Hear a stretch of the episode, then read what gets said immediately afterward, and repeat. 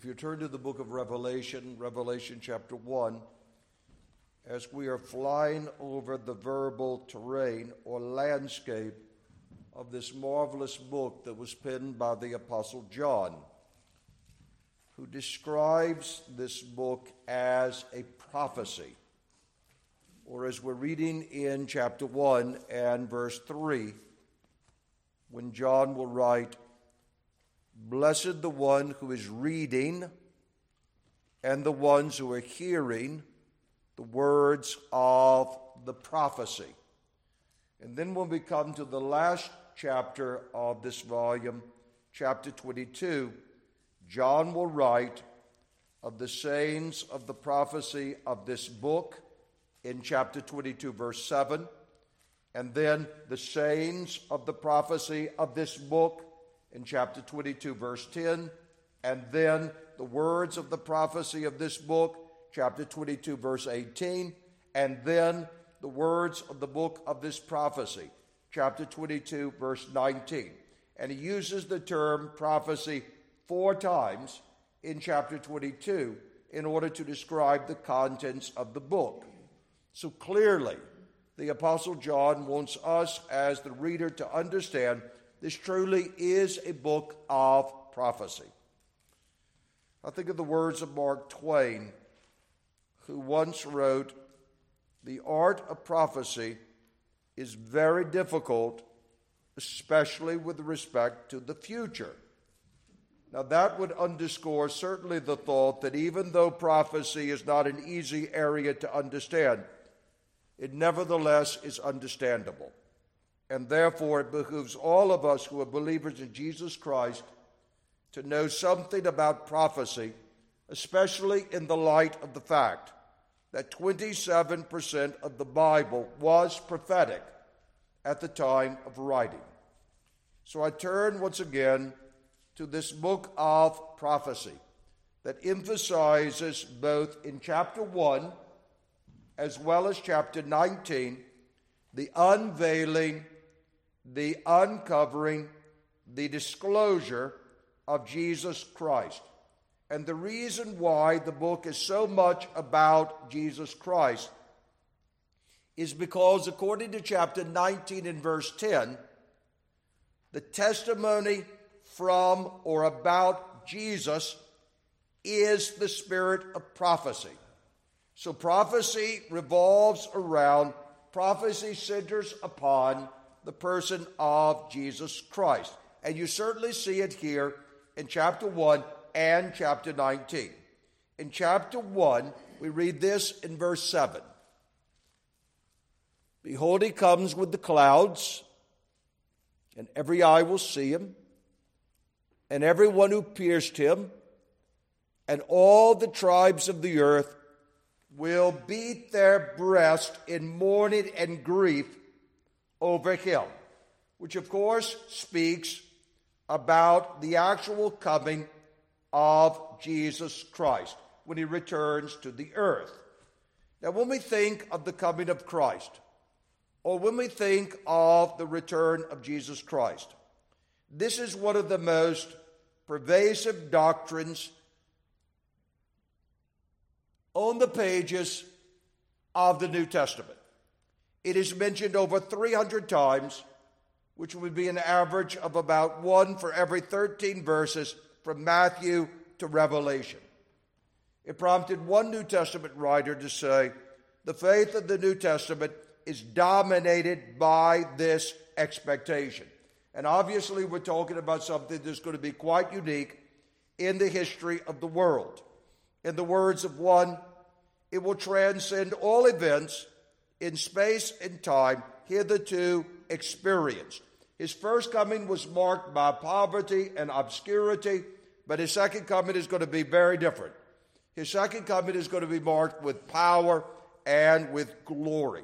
So when you talk about the importance of a doctrine such as this, keep in mind again 300 references in the documents of the New Testament. So, on average, one every 13 verses speak of the coming of Jesus Christ. Now, when we think of the coming of Jesus Christ, I believe it will happen in two specific phases. If we read through the Old Testament, we read statements like this, and you read these many, many times in the Old Testament. But listen to this one statement as I read it in Isaiah chapter 9 and verse 6. For unto us a child is born, unto us a son is given. The government will be upon his shoulder, and his name will be called Wonderful Counselor, Mighty God, Everlasting Father, Prince of Peace. Of the increase of his government and peace, there'll be no end upon the throne of David and upon his kingdom to order it and to establish it with judgment and with justice from henceforth, even forever.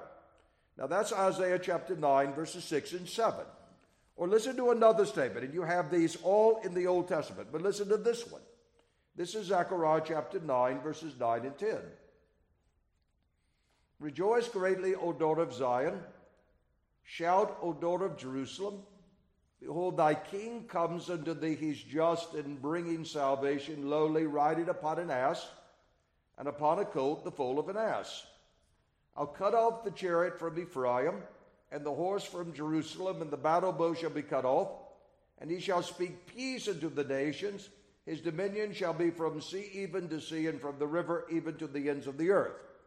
Now that is Isaiah chapter 9, 6 and 7, and this is Zechariah chapter 9, verses 9 and 10. And when you read statements like that, you would think that all of this happens simultaneously. All of this happens at the very same time, but we know it doesn't. Those passages of Scripture speak of our Lord's first coming as well as his second coming. And there's over 2,000 years between the first and now the second coming. We're still anticipating the second coming.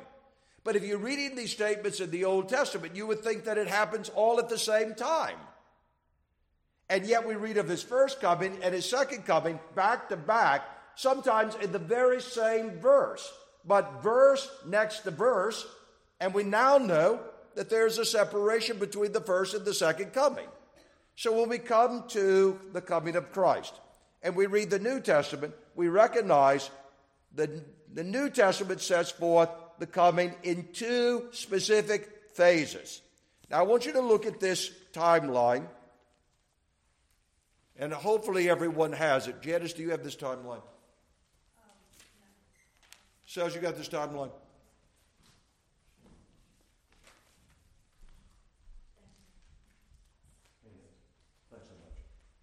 Now, if you think of this timeline, you have the church on earth, and then you have this rapture, resurrection that we've talked about of church age saints. So there's going to be a rapture, resurrection. We, we talked about this in 1 Thessalonians 4. And that's very different from the return of Christ.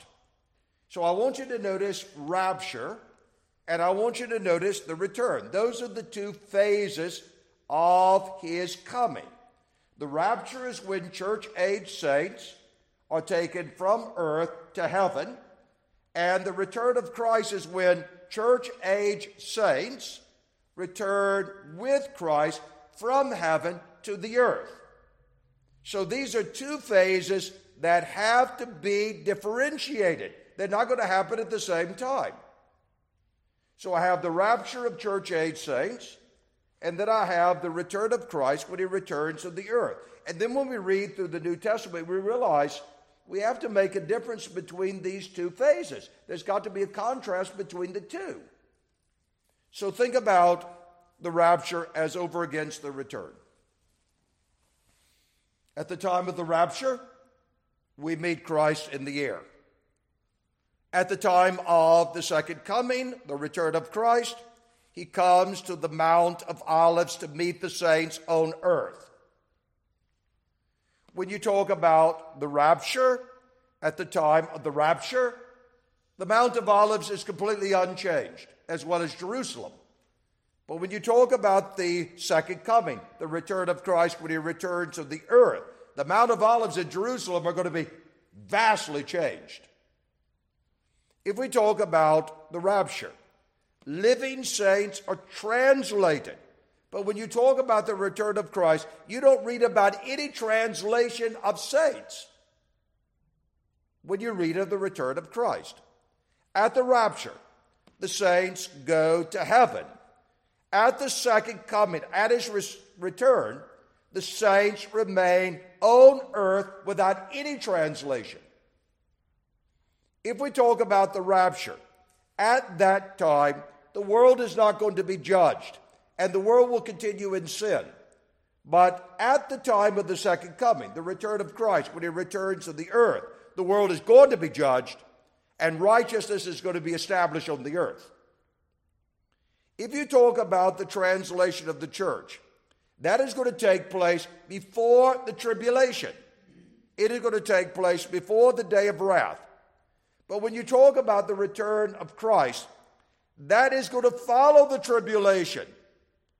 If you talk about the rapture, it is described as imminent. It can happen at any moment of time.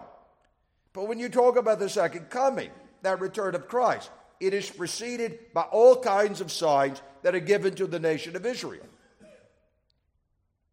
If you talk about the rapture or the translation of living believers, that is a truth only revealed in the New Testament. But if you talk about the return of Christ to the earth, that is a prominent truth that is revealed in both Old Testament and New Testament. If we talk about the rapture, it concerns only the saved. The second coming, when he returns to the earth, it involves the saved as well as the unsaved. At the rapture, Satan is not bound, but when he returns to the earth, Satan is bound and thrown into the abyss.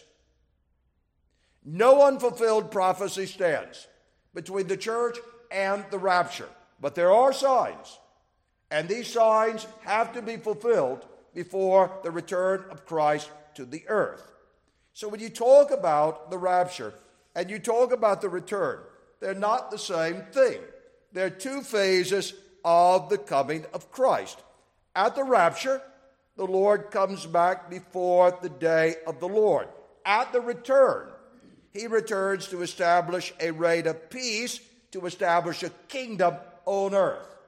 So when I think about the rapture, I recognize it's imminent, it can happen at any moment of time. Whereas when I talk about the second coming, this return of Christ, it will take place after what we know as the tribulation. So when I think of this chart, this timeline, I think of the church on earth, and then at any moment of time, we don't know when, there's going to be a rapture resurrection of only church age saints and we're all taken up into heaven. And then you think about what's going to take place on earth, and then Jesus is going to return to the earth after this period that we know as the tribulation. Now let's think about what happens when the rapture resurrection takes place. All church age saints are taken to heaven, those who have died and those who are physically alive. So the corruptible body has become incorruptible, the mortal body has become immortal, and now we're with Christ in the third heaven. What happens at that moment of time when we're snatched up? We know all kinds of things are going to take place on earth, but what is going to take place in heaven in terms of all of us? And if you'll notice this little timeline, when the church is in heaven, you then move to what is known as the judgment seat of Christ. That is the Bema seat. This is the judgment seat of Christ. It is going to happen at the time of the rapture resurrection. When all church age saints are taken to heaven, then we're going to stand before Jesus Christ at what is known as the Bema seat, the judgment seat of Christ. Now, I want to read several verses of Scripture and I want you to follow along with me as I read them. The first one's in John chapter 14. And I want you to notice what Jesus says to his disciples the night before his death. This is in John chapter 14, verse 1. Let not your heart be troubled. And he places it in prohibition. Stop letting your heart be troubled. You are believing in God, believe also in me. Now, the first, when you, when you read these verbs, the ending can either be indicative or imperative. This, it's spelled identical. So if you read it, the, the question always is is he commanding them to do something or is he stating something as fact? I take the first one as indicative, this is factual, and I take the second one as an imperative. So I'm going to read it this way Stop letting your heart be troubled. You are believing in God. You also believe in me. In my house, in the house of my father, are many, in mine I means um, dwelling places, personal, permanent dwelling places. In the house of my father are many personal, permanent dwelling places. But if not, I would have told you, because I'm going to prepare a place for you. And if I go and prepare a place for you, I'm coming again and he places it in present tense, but you would think of as a futuristic present. I will come, but it's, it's, it's factual. I'm coming again, and I'll receive you to myself in order that where I am, you also may be. Now, when I read this, I believe this is referring to the rapture, resurrection that is going to take place. He's there preparing a place, and then he's going to return, and we're going to be taken to that place. So I read it here in John chapter 14, verses 1 through 3. Now turn with me to the book of Romans, chapter 14. Romans 14. And I want you to notice the statement here in Romans chapter 14.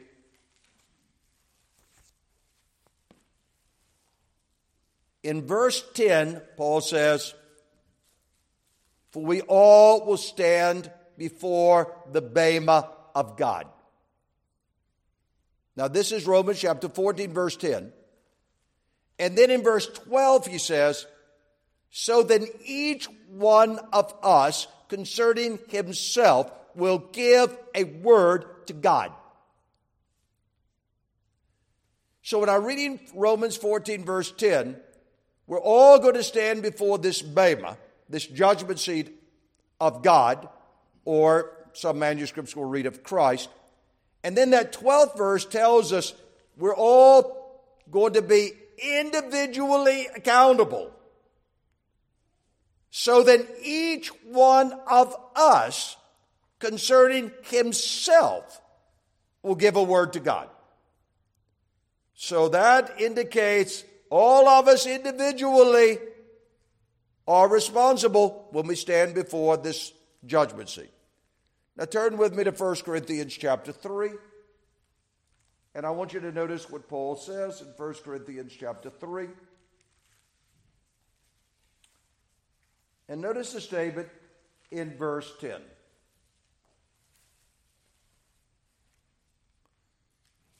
According to the grace of God, which was given to me as a wise master builder, which is just the word for an architect, I have laid the foundation, and another builds thereupon. Now, some would say that this is only referring specifically to the leadership, since Paul, of course, laid the foundation and then Apollos built upon it. And so some would come, this and say, come to this passage and say, this is only referring to the leadership and their responsibility within an assembly.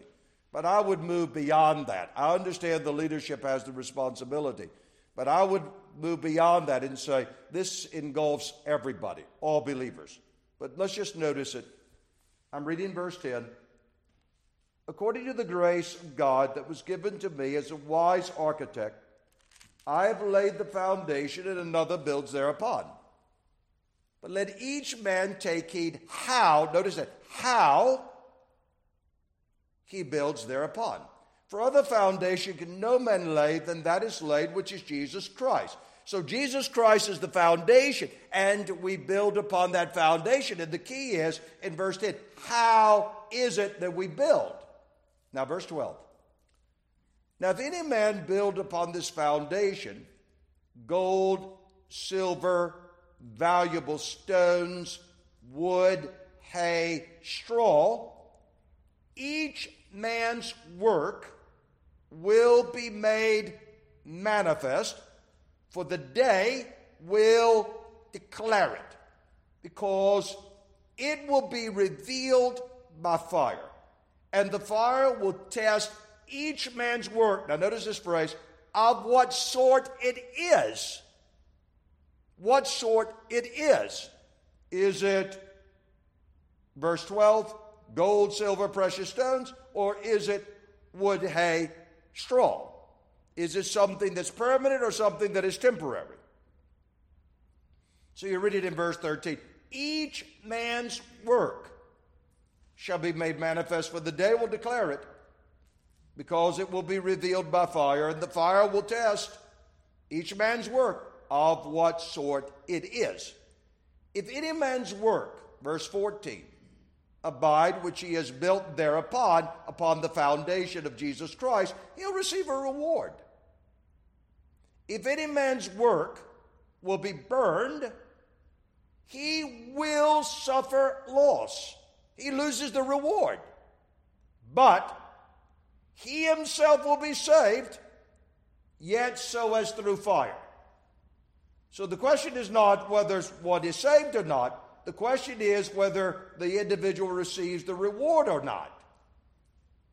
And when you read verse 15, if any man's work shall be burned, he shall suffer loss because it's nothing but, verse 12, wood, hay, and straw. But he himself shall be saved, even though he loses the reward, yet so as through fire.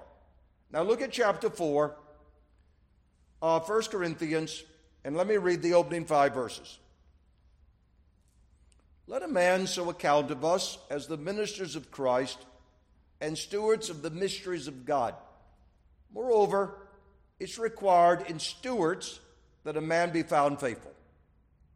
But with me, it's a very small thing that I should be judged by you or by a man's judgment. Yea, I judge not my own self. For I know nothing against myself, yet I'm not hereby vindicated, but he who judges me is the Lord. Now here's the verse. Therefore, judge nothing before the time until the Lord come. Until the Lord come. This is what is going to happen. Until the Lord come, who both will bring to light the hidden things of darkness, will make manifest the counsels of the hearts, and then shall each man have praise of God. So, according to verse 5, the judgment is going to happen when the Lord returns rapture, resurrection. And when you read it in verse 5, everything that within me, that's what's going to be manifested. Why did I do it? How did I build? What sort of work was it? So when I read this in verse 5, judge nothing before the time until the Lord come, who both will bring to light the hidden things of darkness, will make manifest, here it is now, the counsels of the hearts. And then shall each man have praise of God. Now turn to 2 Corinthians chapter 5. And notice Paul's words here. in verse 9. 2 Corinthians 5, verse 9. Wherefore we labor, Paul says, wherefore we labor, verse 9, that whether present or absent, we may be accepted of him. Now, when you read that ninth verse, wherefore also we are being ambitious. That's the word, to have ambition. Whether, and when you read it here in, in verse 9, whether at home or away from home, whether in the body, out of the body, to be well pleasing to Him. So the ambition is to be well pleasing to Him. And then he explains why. For we must all appear before the judgment seat of Christ, that each one may receive the things done in his body according to that which he has done, whether it be good or bad. So if the rapture resurrection happened today and we're all snatched up, they are raised by way of resurrection, we're snatched up by way of translation, and we're now taken to the third heaven and we're with Jesus Christ. Now, of course, our redemption is completed. We're redeemed, body and soul. And now we have resurrected bodies, and we're standing before Jesus Christ at the judgment seat. And all of these passages talk about it. All believers will stand before the judgment seat. All of us will. And when you talk about it, obviously we're not all going to receive the same reward. So Oswald Sanders weighs in and makes this comment on the basis of the examination that's going to happen by Jesus Christ when we're all there in heaven. And Oswald Sanders made the observation all true believers who stand before the judgment seat will qualify for heaven, but not all will receive the same reward. So, when you talk about our life here on earth as believers, which is very significant, very important, and the judgment is going to focus upon the stewardship of the gifts, the talents, the opportunities, the responsibilities that God has given to each one of us in terms of our Christian lives. And we're going to be evaluated. And we're not all going to be the same. Now, listen to the words of one. Scripture does not teach what most of us seem to assume that heaven will transform each of us into equal beings with equal possessions and equal responsibilities and equal capacities. It does not say our previous lives will be of no eternal significance. It says exactly the opposite. So we're not all going to be the same in heaven. There are going to be differences in heaven on the basis of how we live this Christian life. And when you read it, there are those who are going to receive more rewards than others. No question about it in terms of heaven. Now, listen to Jonathan Edwards, this Puritan writer, and he's thinking about all of this and makes this comment Heaven, like everywhere else, would be hierarchical. Some would be above others in glory, but such differences would cause no diminishment of happiness because all would wish only fullest happiness for others. I mean, there's no sin in heaven. It's not going to be as though I'm envious or jealous of someone else. We're all going to be absolutely perfect. But nevertheless, there are going to be changes. Now, look at this passage in 2 Corinthians 5 once again. And when I read that ninth verse, the Apostle Paul says, This is the driving force in terms of his life. He was ambitious, but his ambition was to be well pleasing to the Lord. He wanted to be well pleasing to him. It wasn't just his outward activity, it was his attitude, everything about him. And he says in verse 9, it didn't matter whether he was alive or dead. This was the driving force in his life to be well pleasing to the Lord. And then he gives the reason why in that 10th verse. Now, when you read verse 10 and you think about this judgment seat of Christ, notice various things about verse 10. For we must all appear, for we must all appear before the Bema of Christ. Now, this tells me it is a necessity. We must, we must So it's not as though I may, it is I must. So this is not optional, this is mandatory. We don't have any choice on this one. For we must all. So when I look at it, this is an absolute necessity. Furthermore, all of us, no exceptions, all believers, all believers will be judged. No one is exempt from this, and Paul includes himself. We.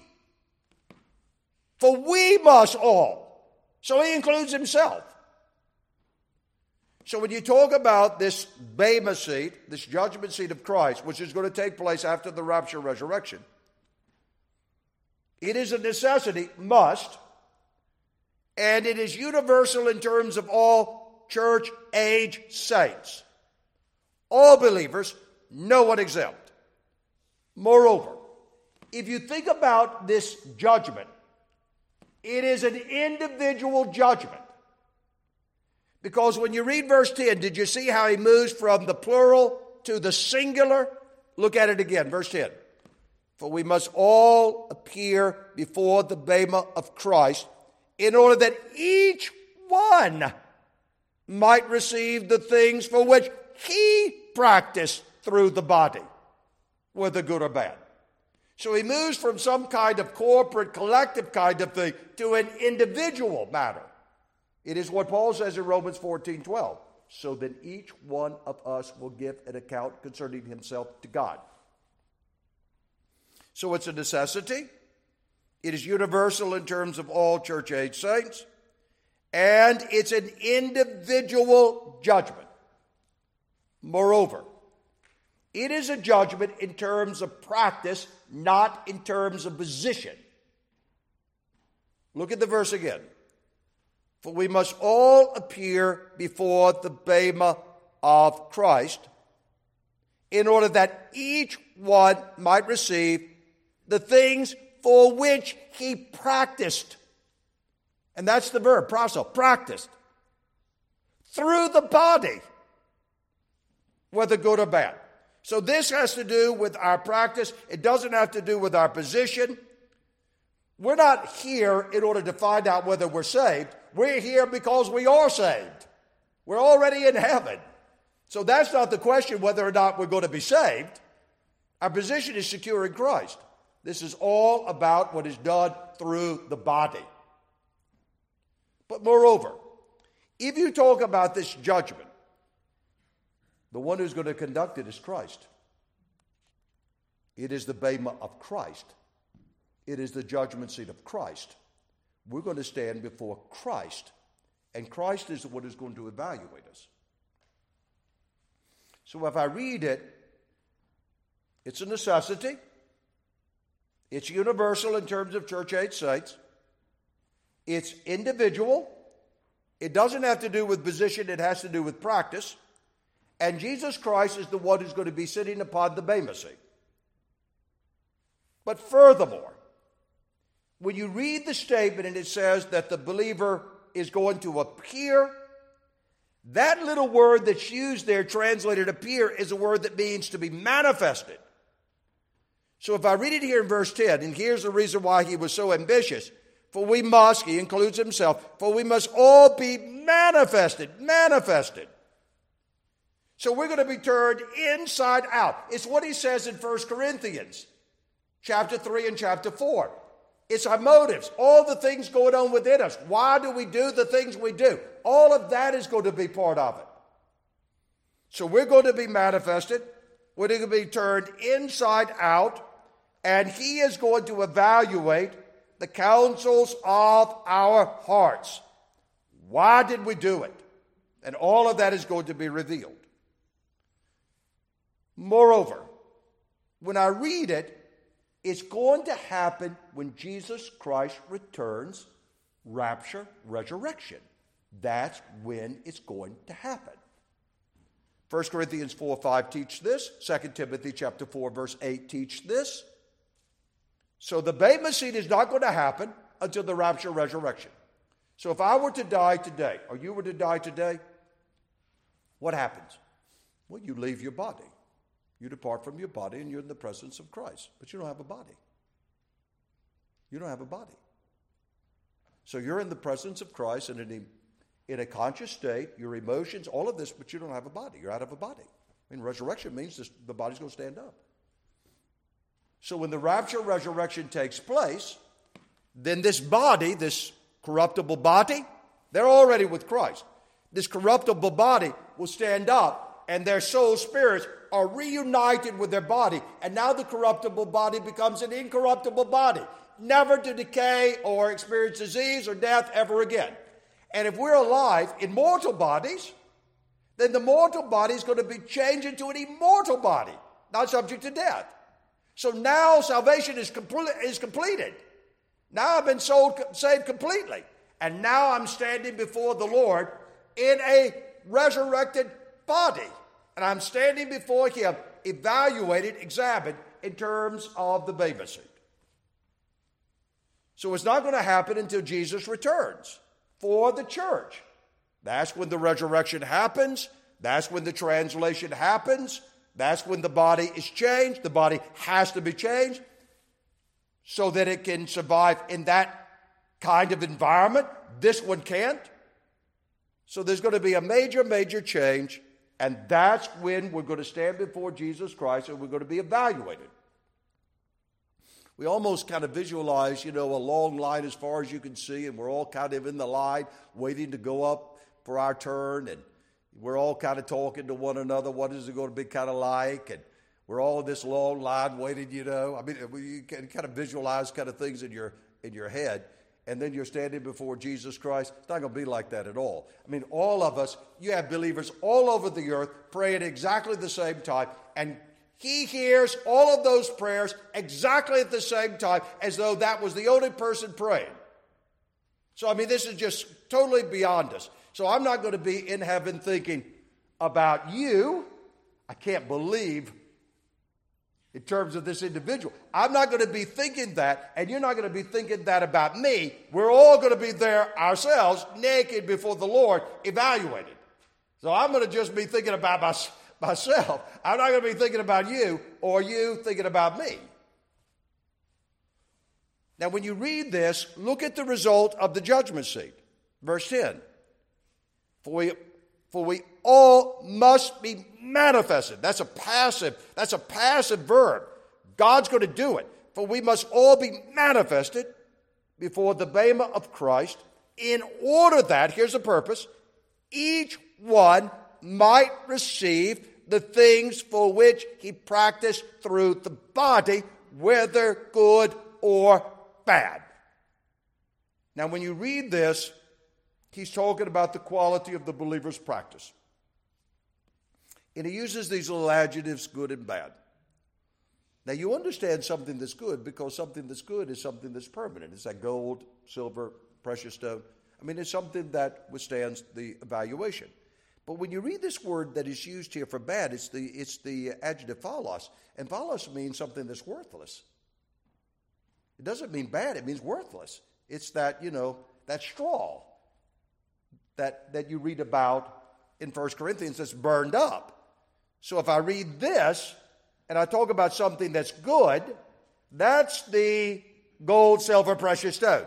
But if I think of something that's worthless, that's that wood, hay, straw, that's that. So if I read it, the quality of the believer's practice is going to be demonstrated whether it's good or it's worthless. And then you say, well, what does it mean when it says the believer is going to receive a reward? Because it says that. Each one, in order that each one might receive. So the believer is going to actually receive something. Now, think about the evaluation and how the evaluation is going to take place. If he's going to evaluate what I've done in the body, how is he going to evaluate what I've done? There, there, are three, there are three items that are really important. Number one, 1 Corinthians 4 2. It's required in a steward that a man be found faithful. So I'm a steward. And he's entrusted me with various things. And have I been responsible in terms of the stewardship? Have I been faithful? Have I been trustworthy in terms of what He's given me? So I'm going to be evaluated in terms of my stewardship, whether I was reliable, dependable, trustworthy, faithful. It's required to stewards that a man must be faithful.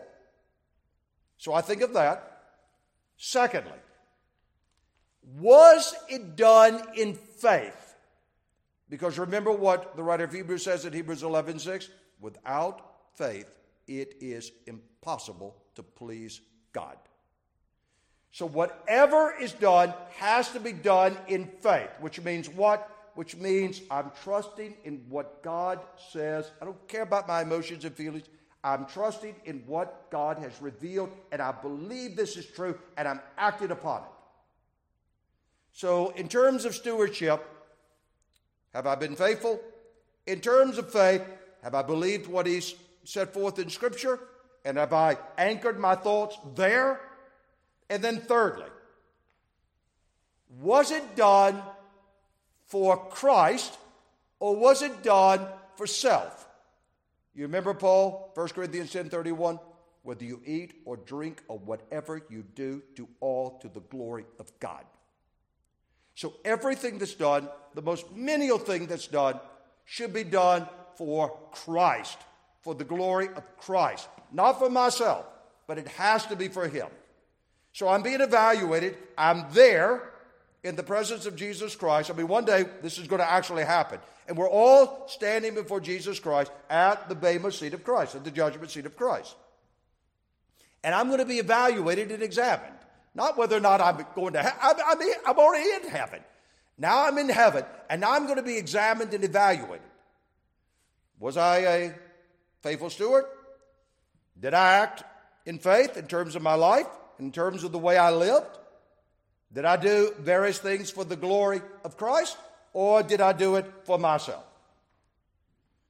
And the New Testament says, and we all know it, there are five specific crowns that are talked about that the believer will receive. Now, let me mention these crowns. You have what is known as the crown of life. It is mentioned in James 1:12. It's mentioned in Revelation 2:10, a crown of life. And this is a crown that's given to those who persevere under incredible trial, even to the point of physical death. Crown of life. James 1:12, Revelation 2:10. Second, there's the crown of glory. And the crown of glory is given to those who faithfully minister the word. 1 Peter chapter 5 and verse 4. The crown of glory. Third, there's the incorruptible crown. 1 Corinthians chapter 9, verses 24 and 25. And the incorruptible gr- crown given to those who exercise self control and master the passions of their body incorruptible crown. Fourth, crown of righteousness. That is in 2 Timothy 4, verses 7 and 8, and is given to those who long for the coming of Christ. Those who long for his coming and live in light of his coming. And then finally, there is number five, the crown of rejoicing, which is given to believers who win others to Christ, who evangelize and talk to others about Christ. So there's a crown of life, there's a crown of glory, there's the incorruptible crown, there's the crown of righteousness, and there's the crown of rejoicing. And the crown of rejoicing is set forth in 1 Thessalonians chapter 2 and verse 19. 1 Thessalonians chapter 2 and verse 19. So I'm standing before Jesus Christ. He's evaluating me in terms of my stewardship, in terms of faith, in terms of motivation. Why did I do what I did? Did I do it for myself or did I do it for Him? And then we read about these crowns that believers will receive. Now, do you remember what we read in Revelation chapter 4? You have this scene in heaven in Revelation chapter 4, and we are depicted as taking these crowns and casting them before the throne of God in worship and adoration. That's Revelation 4:10. So we take the crowns and we cast them before the throne. Now obviously that tells me these crowns were not bestowed upon me for my glory. These crowns were given for his glory. So it gives me an opportunity, obviously, to praise and adore him, cast the crowns before his throne. That's what I read in Revelation 4:10. But it raises a very good question. If you're living your life and you're evaluating and examining, and we're not all going to be the same, and we take all of these crowds, these five different crowds, and we cast them before him, then how is the change going to happen in terms of heaven? What's it, what's it going to be like? Now, do you remember when Jesus was transfigured? In Matthew chapter 17 and in Mark chapter 9, Luke chapter 9. When you read of the transfiguration, do you remember the change that took place in terms of his countenance? That he was brighter than the sun. And you think of the brilliance in terms of Christ. When the Apostle Paul came in contact with the glorified Christ, and he says that he was brighter than the midday sun. Do you remember what happened to Paul? It was so bright that he was blinded for three days. Do you remember John in Revelation chapter 1 when he describes his face? He says his face was brighter than the sun. So you're thinking about the body of Jesus, the glorified body of Jesus, and this brilliant light, this brilliant light, so brilliant that it blinded Paul. Now, if you think about our body, our glorified, resurrected body, isn't the body going to be conformed like the body of Christ? In that Philippians 3:21? Now listen to Philippians 3:21. This is Philippians 3. And Paul is talking about the coming of Christ. And look at verse 21. This is when he returns. and he says in verse 21 He's going to change our body of lowliness that it may be conformed to the body of His glory, the body of His glory, according to the working whereby He is able even to subdue all things to Himself. So, this body of lowliness is going to be changed, transformed into the body like the body of his glory. So I think about the glorified Jesus Christ, and then I think about all of us, and we're going to have bodies that are fashioned like his body of glory. And I think about his body, brilliant light, that brilliant light, and then you think about us. Now I want to read several passages Turn back to, to the book of Daniel. I want you to go with me to Daniel chapter 12. Daniel chapter 12.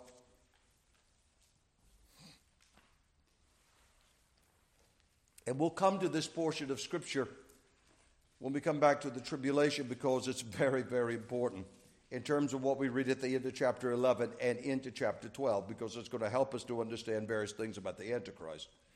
But in chapter 12, verse 1, we're in the tribulation, but I want you to notice what we read. At that time shall Michael stand up, the great prince who stands for the children of thy people. Now, Michael is the archangel, and Michael is the one who represents Israel. So when I read this, at that time, we're in the tribulation, shall Michael Michael means who is like God. Stand up, the great prince, he's the archangel, New Testament tells us, who stands for the children of thy people, Daniel's people, Jews. And there shall be a time of trouble, such as never was since there was a nation, even to that same time. And at that time, Thy people shall be delivered, each one that shall be found written in the book. Many of them that sleep in the dust of the earth shall awake, some to everlasting life, others to shame and everlasting contempt. And they that be wise shall shine, now look at this, like the brightness of the firmament, and they that turn many to righteousness as the stars forever and ever. Now, when you read this, you're reading of the return of Christ when he returns to the earth. There's a resurrection that happens. This is Old Testament saints. And then you move into a kingdom and you read verse 3 They that be wise shall shine like the brightness of the firmament. And they that turn many to righteousness will be like the stars forever and ever. Now turn over with me to Matthew chapter 13. And this is the Lord's interpretation of the parable of the wheat and the tares. And he talks about the tares being the children of the wicked one, and the wheat, of course, belonging to God. And you read this interpretation of Jesus as he's explaining this to his disciples in Matthew 13, verses 36 and following. But I want you to notice what happens when Jesus returns. Verse 41 The Son of Man shall send forth his angels, they shall gather out of his kingdom all things that offend and them who do iniquity shall cast them into a furnace of fire. There shall be wailing and gnashing of teeth. This is the second coming when it returns to the earth. Now look at verse 43. Then shall the righteous, now notice this, shine forth like the sun in the kingdom of their Father. Now we're entering into the kingdom. And now he's talking about the righteous shining forth like the sun. Now turn with me to 1 Corinthians chapter 15, the great resurrection chapter. And now he's talking about the body and what the body is going to be like. But I want you to notice the words of Paul, 1 Corinthians 15, verse 38. God gives it a body as it has pleased him, and to each seed that's been planted in the ground, his own body. Now, notice what he says all flesh is not the same flesh. There's one kind of flesh of men, another flesh of beast, another of fish, another birds. There are also heavenly bodies and earthly bodies. But the glory of the heavenly is one, and the glory of the earthly is another. There's one glory of the sun, and another glory of the moon, and another glory of the stars. For one star differs from another star in glory. Look at the comparison. So also is the resurrection of the dead. There's the glory of the sun, there's the glory of the moon, there's the glory of the stars, but the stars differ from one another. So also is the resurrection of the dead. The body is going to be different in terms of glory, brilliance. So when you read this and you talk about the reward, the greater reward on the basis of what we do in this life through the body, in terms of our practice, what is he talking about in terms of these rewards or these crowns? Some will have greater capacity to bring glory to God. Some will have a greater capacity to bring glory to God. And not only will we have greater capacity to bring glory to God, we're going to have a greater capacity to be able to enjoy Him. So there's going to be a greater capacity in terms of this brilliant light and revealing various facets of Christ. And there's going to be a greater capacity to enjoy Him. One writes Everyone in heaven will be fully blessed, but not everyone will be equally blessed. Every believer's cup will be full and running over, but not everyone's cup will be the same size. We determine in time what our capacity for appreciating God will be in eternity. It tells us uh, the importance of this life and how we live this life as Christians. Now, here's the way John Bunyan put it Why shall he that does most for God in this world enjoy most of him in that which is to come? But because by doing and acting, the heart and every faculty of the soul is enlarged and more capacitated, whereby more room is made for glory. He that is best bred and he that is most in the bosom of God, and that so acts for him here, he's the man that will be best able to enjoy most of God in the kingdom of heaven. Or again, he writes, Whatever good thing you do for him, if done according to the word, is laid up for you as treasure in chests and coffers to be brought out to be rewarded before both men and angels to your eternal comfort. So there's going to be a greater capacity to glorify him and a greater capacity to enjoy him forever. And it's all based upon our life here. The moment we're saved, until the moment we die or the rapture resurrection takes place. Now, this is a great little book by C.S. Lewis entitled The Weight of Glory. And this was a sermon that he preached. And this was a sermon that he preached back in 1942. But let me hold off. I want to talk about what is happening in terms of us in heaven. The rapture resurrection takes place. The Bema Seat's not going to happen until that happens. If I were to die today, I'm in the presence of Christ. I haven't been evaluated. I haven't been examined. That's not happening yet. I'm there, but I don't have a body. Then the rapture resurrection takes place. Now I got a body. Now I'm there, completely saved, body and soul, and I am being examined and evaluated to determine this capacity of glory and enjoyment.